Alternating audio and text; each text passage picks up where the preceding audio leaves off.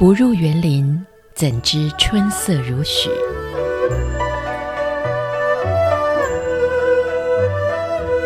不只是昆曲 Podcast。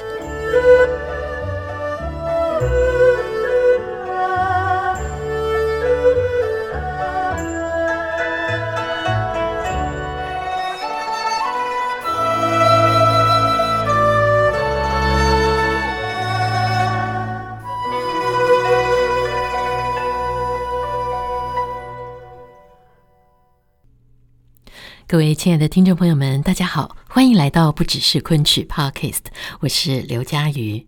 今天在我们这一集的节目当中呢，再度为您邀请到了昆曲的小生演员温宇航。温宇航老师由于他个人非常传奇性的一个表演的经历，使得他在从艺的三十年间，不仅是长于北昆的传统，同时呢，也吸收了南方昆曲艺术家的一个表演的经验。而且呢，他也学习了京剧的唱念与表演，而这一切都成为了他在戏曲舞台上面精彩诠释人物的根基和养分。而今天，我们就特别请他要来聊一聊北昆的表演艺术的特色。在过去的节目当中，我们听到的，不论是蔡振仁老师、岳美缇老师、张敬贤老师，或者是梁谷英老师，他们都是来自南方的昆剧院团，承袭的也是南方的昆曲表演艺术传统。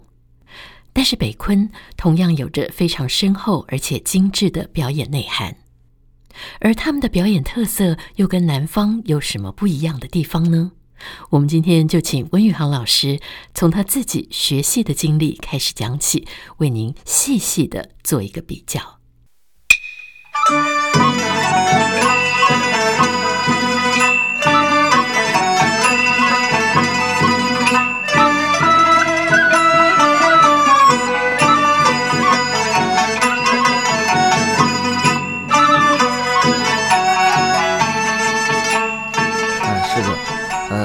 的艺术经历是一个游走各方的这么一个历程，很传奇。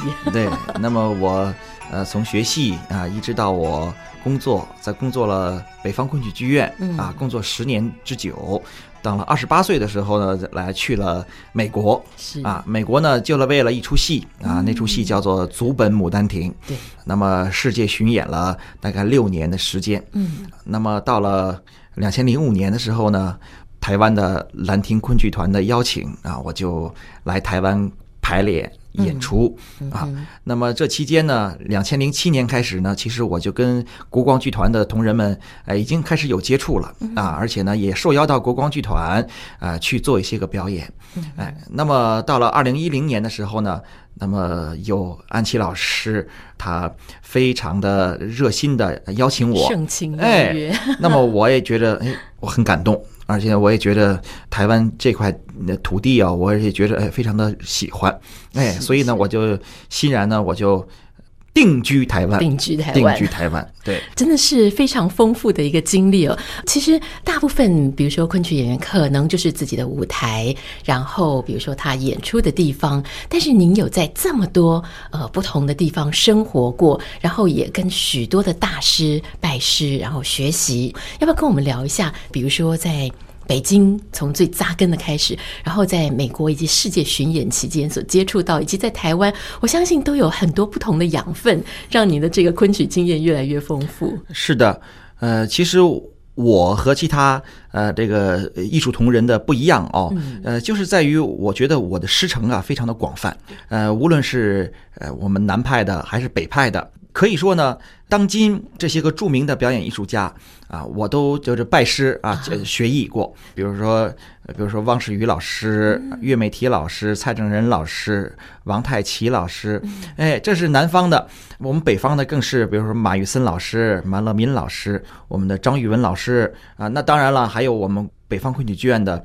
洪雪飞老师，哎，所以说呢，我的师承呢是非常广泛的，对，南北都有。对，那么如今呢，我到了国光剧团，那么我又要学习京剧的表演艺术，哎，所以说呢，我又特别的拜了京剧老师，哎，我拜了这个江派的嫡传啊，叫做林茂荣先生啊，来学习江派的京剧表演艺术。哇，所以在温老师身上，我们真的可以看到这个金昆完全好像就融为一体啊。对，我觉得从我身上可以体现出这个金昆是一家的这样的一个概念。是是是，其实我们刚才在要开始访问之前呢，特别也聊到说，我们大概在节目里头常常介绍都是比较南方的这些昆曲的大师，但是今天老师您特别过来，尤其您说很有趣，呃，昆曲的兴盛是在南方，但是昆曲大王在北方，所以今天要请您特别也跟我们聊一聊北方的这些这几位昆曲大师。嗯，是的。呃，其实呢，在我的呃，在我这个上学的童年啊，嗯、耳濡目染的，经常会听见老师来给我们讲过去的故事，哦、啊，什么呢？就是韩世昌先生的故事，啊，韩世昌，韩世昌先生呢，我们把他尊称为昆剧大王，哎、嗯，就像您说的一样啊，这个昆曲的兴盛在。南方，哎，但是呢，昆剧大王在北方，为什么会这样呢？但是就是说，韩世昌先生的艺术成就啊，他实际上呢，就相当于昆剧当中的梅兰芳。哇，哎哎，那么所以呢，他被封号为昆曲大王，那也是因为他的表演艺术啊，非常非常的精到。他不仅仅是自己专攻的啊，他自己的那个六旦，非常非常的独特啊，非常有特色。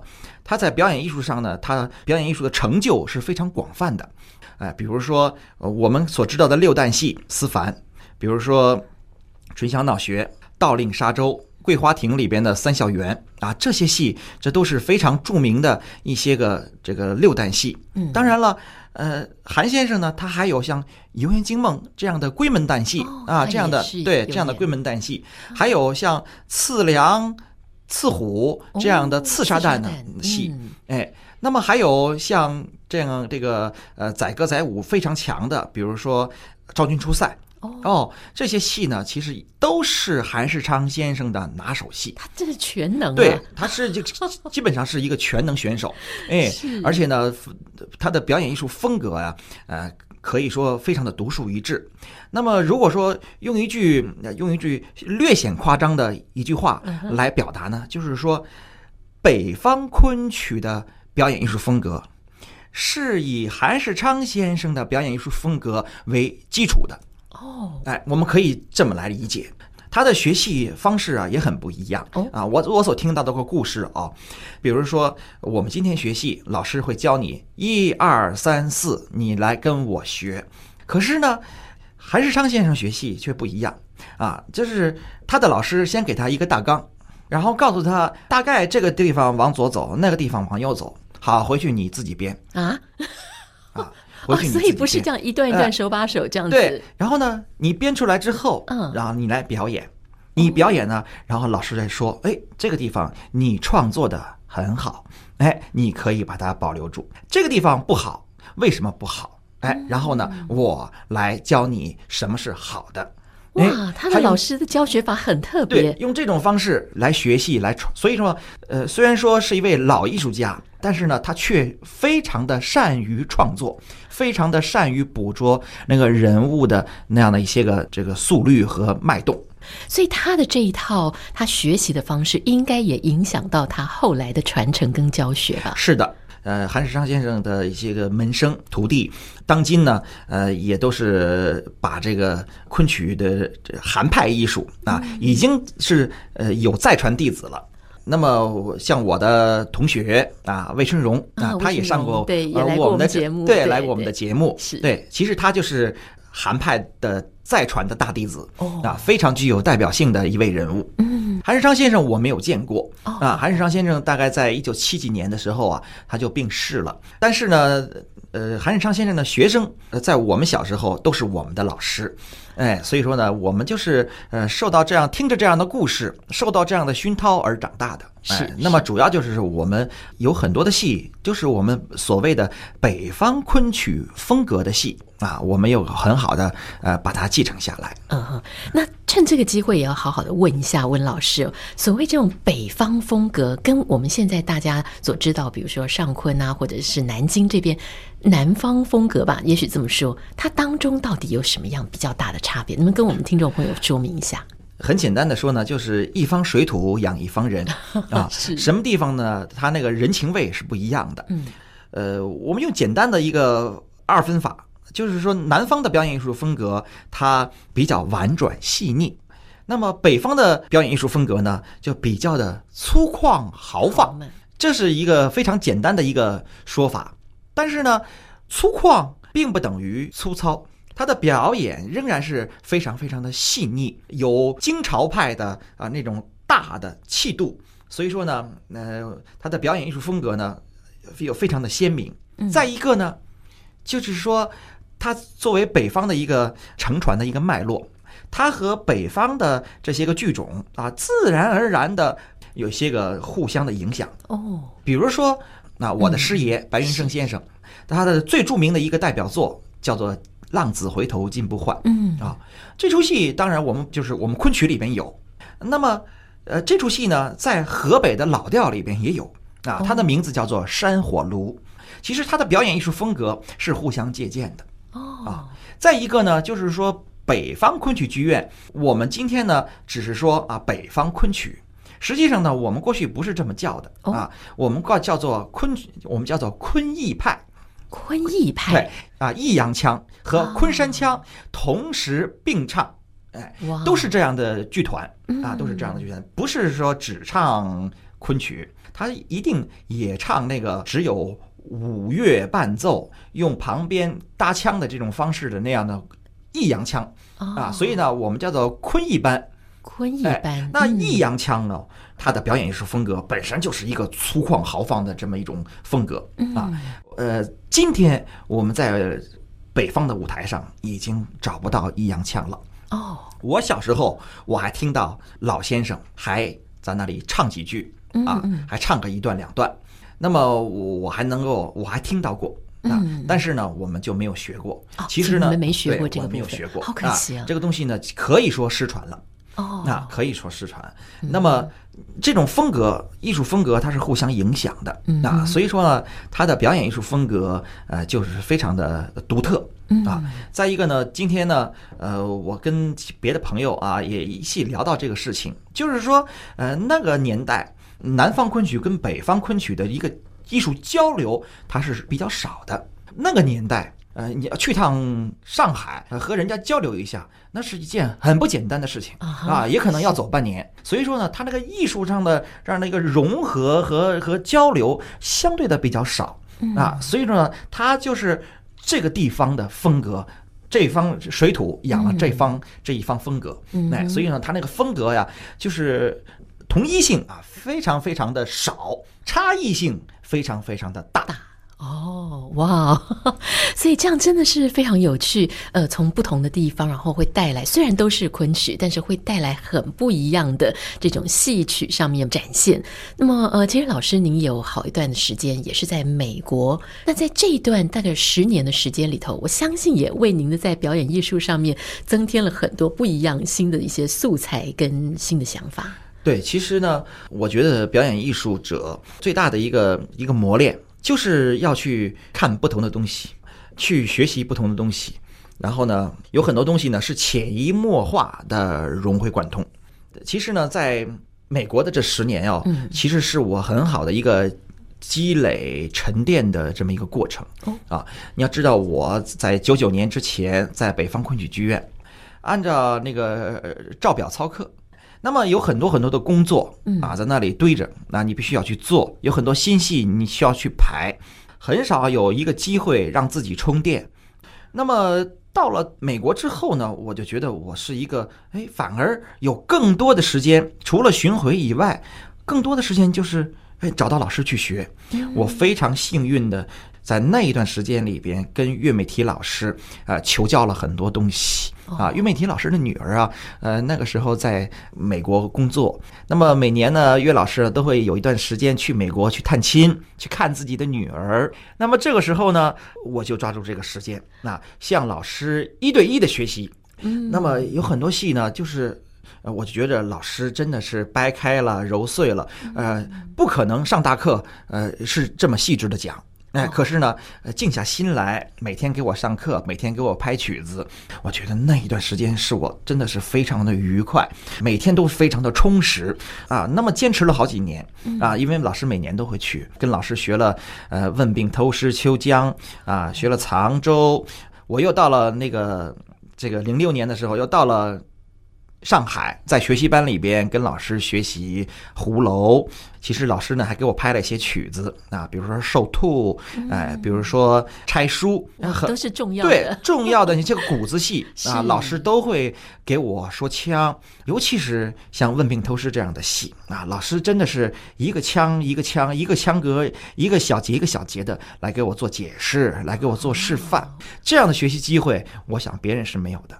那么这段时间呢，我也跟其实跟蔡老师啊也学了不少东西，尤其是呢，我这一段时间呢，我就是每年我会抓个两个月、一个月啊，至多是三个月，我会回到北京啊，跟我们北方昆曲的我的老师马玉森老师学习，专门继承白派艺术，就是我们北方的师爷白云生先生他的表演艺术风格。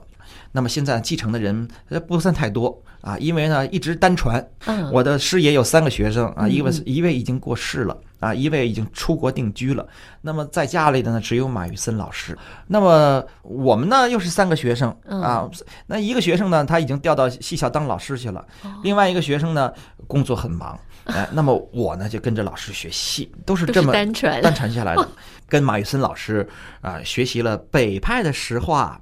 啊，学习了北派的琴挑啊，马玉森老师呢也在给我说一些个，比如说也是拆书啊，马玉森老师也给我说了一次啊，岳美婷老师也给我说了一次，有什么样很大的不一样？其实从唱腔来说，呃，风格并不是。特别的不一样，那可能有一些个小小的声腔上的一些个不一样，嗯，但是我想应该是表演艺术上的风格啊，呃，我想还是很有差异的，嗯哼，哎，那你全部都学了，当你自己要表现表达出来的时候，你会怎么样来取舍呢？我是觉得温玉航在表达一种风格的时候，我是会非常的尊重这一种风格，我不会把所有的东西都混在一起，然后它模棱模棱两可啊，似是而非。我要演北方风格的时候，我就按照北方的那样的一种表演理念、那种表演风格去诠释这个人物。嗯，我要演南派的时候，我就按南派的方式来表演这个东西啊，风格不混淆。我就觉得这样的东西呢，我才我才觉得，哎，有有可能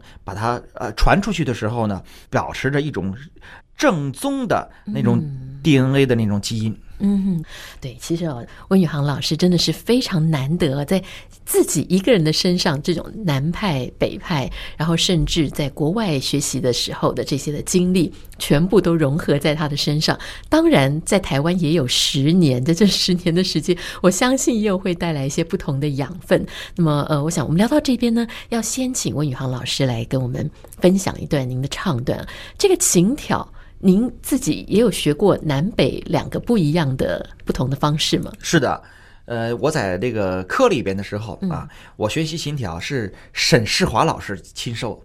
沈世华老师呢，是从我入校开始手把手把我们带大的老师啊，也是我们的恩师。我跟沈世华老师呃学了这出琴调，那么这出戏呢是我非常喜欢的一出戏。当我从美国回去，被回到北京的时候呢，我又向马宇森老师学习了这样的一啊北派的琴调啊。但是呢，学完了之后呢，因为我只学了我这个小生的这个单边哦，还没有这个旦角好给我配起来啊，至今还没有如愿把这个戏演出来啊。所以我想，我有机会呢，能够把这个戏演出来，能把北派的琴挑。在我们的台湾露一露啊，让大家也了解一下不同风格的表演艺术。那么我今天呃想给大家来截取的这段唱呢，就是琴挑当中的最后一段唱，这前腔这段唱呢是小生在呃下场之前的一段自我的一张心理独白，呃是呃非常非常美听的。嗯哼，他大概讲的是什么？他讲到是他呃似乎读懂了陈妙常的心语，可是呢，又有点含含糊，所以呢，他呃看到了这个陈妙长似乎是有点儿表里不一。啊，他所以呢，他有一点点的猜测啊，寄予了一些个希望啊。而听他一声两声，多是句句含愁闷；看他人情道情，多是陈凡性。妙长，你一曲琴声，凄清风韵，怎叫人不断送青春？诺金玉润，他唱的是一种内心的一种感慨啊，一种感叹。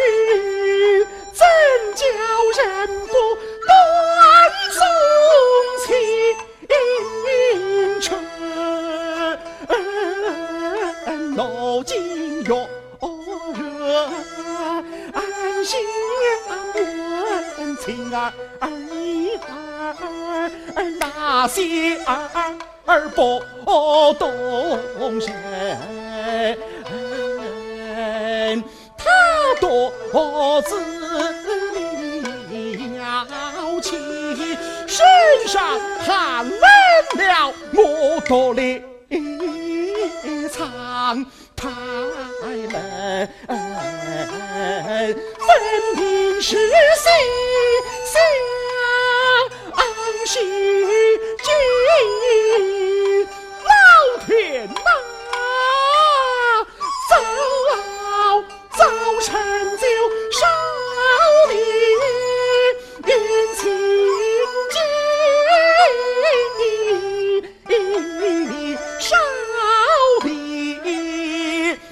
天气。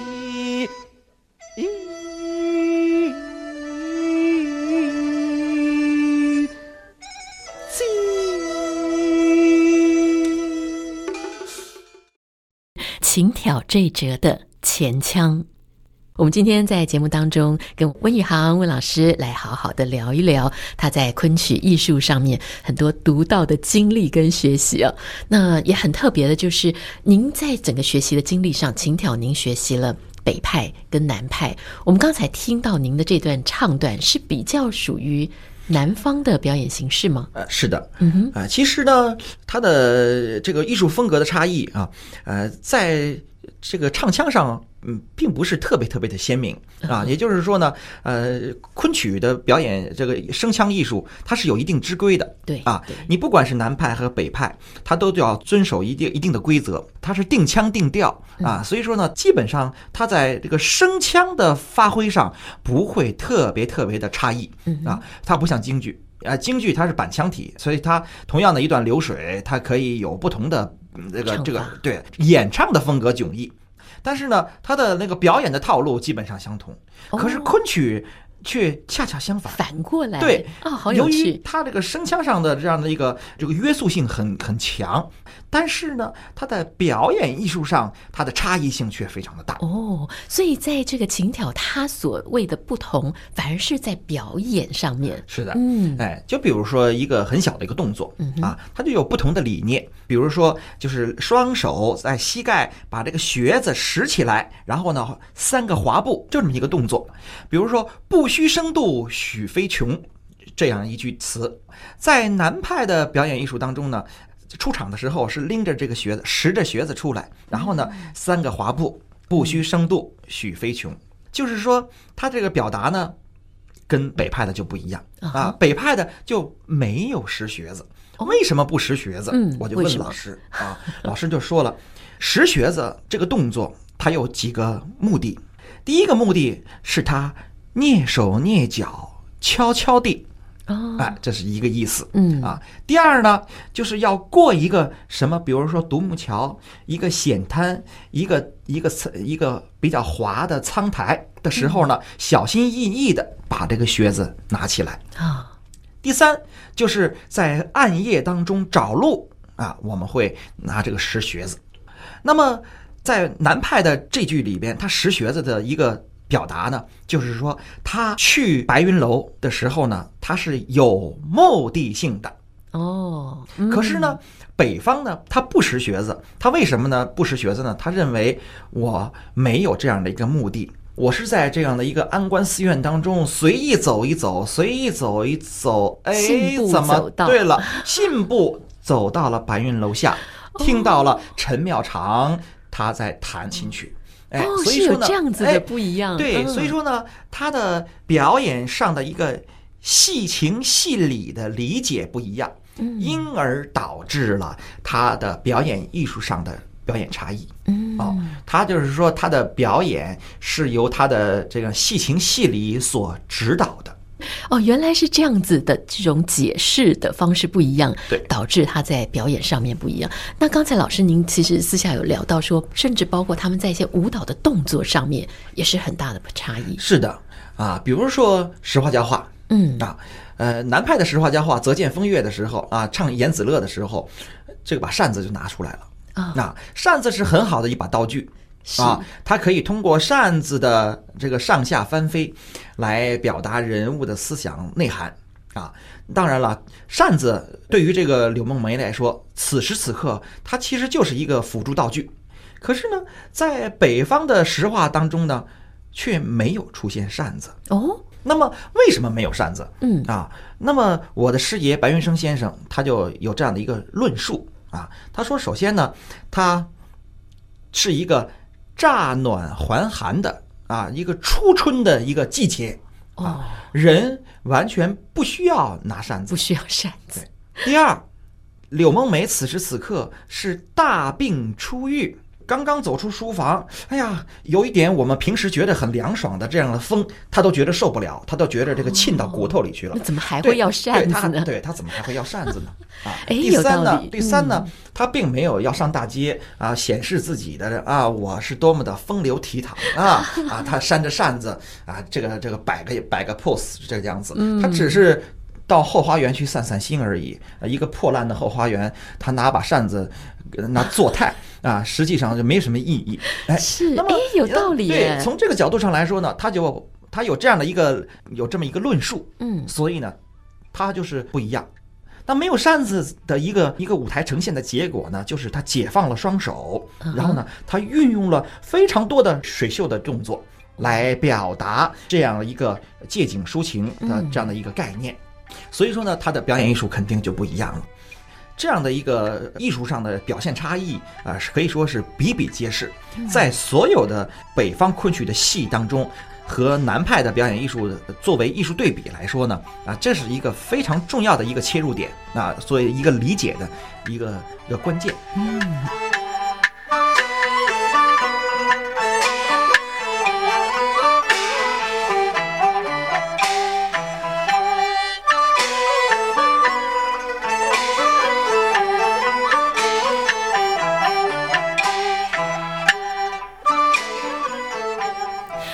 在我们看戏的传统当中，也许您会觉得柳梦梅手上拿着扇子根本就是天经地义的事情。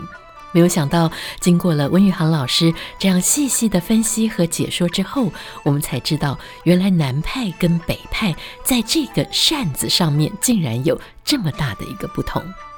从这里，我们也可以看到这些昆曲的表演艺术家，他们真的是对每一个人物呈现的形态、个性。非常用心的去揣摩，仔细的推敲研究，才能够成就我们今天在舞台上面所看到的这些精致而且精彩的人物表现。好，今天的节目是不是也让您对于北昆的表演艺术特色有了更进一步的了解呢？不只是昆曲 Podcast，我们这一集就为您进行到这边，谢谢您的收听，我们下一次节目再见喽，拜拜。